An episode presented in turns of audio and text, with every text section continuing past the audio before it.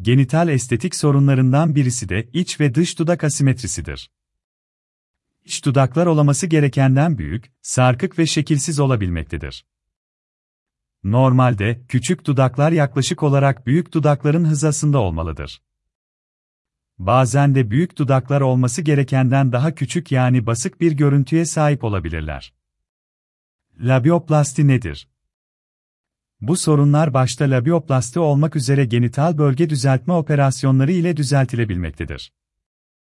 Küçük dudaklar olması gerektiği gibi küçültülüp, büyük dudaklara hacim kazandırılarak genital estetik sağlanabilmektedir.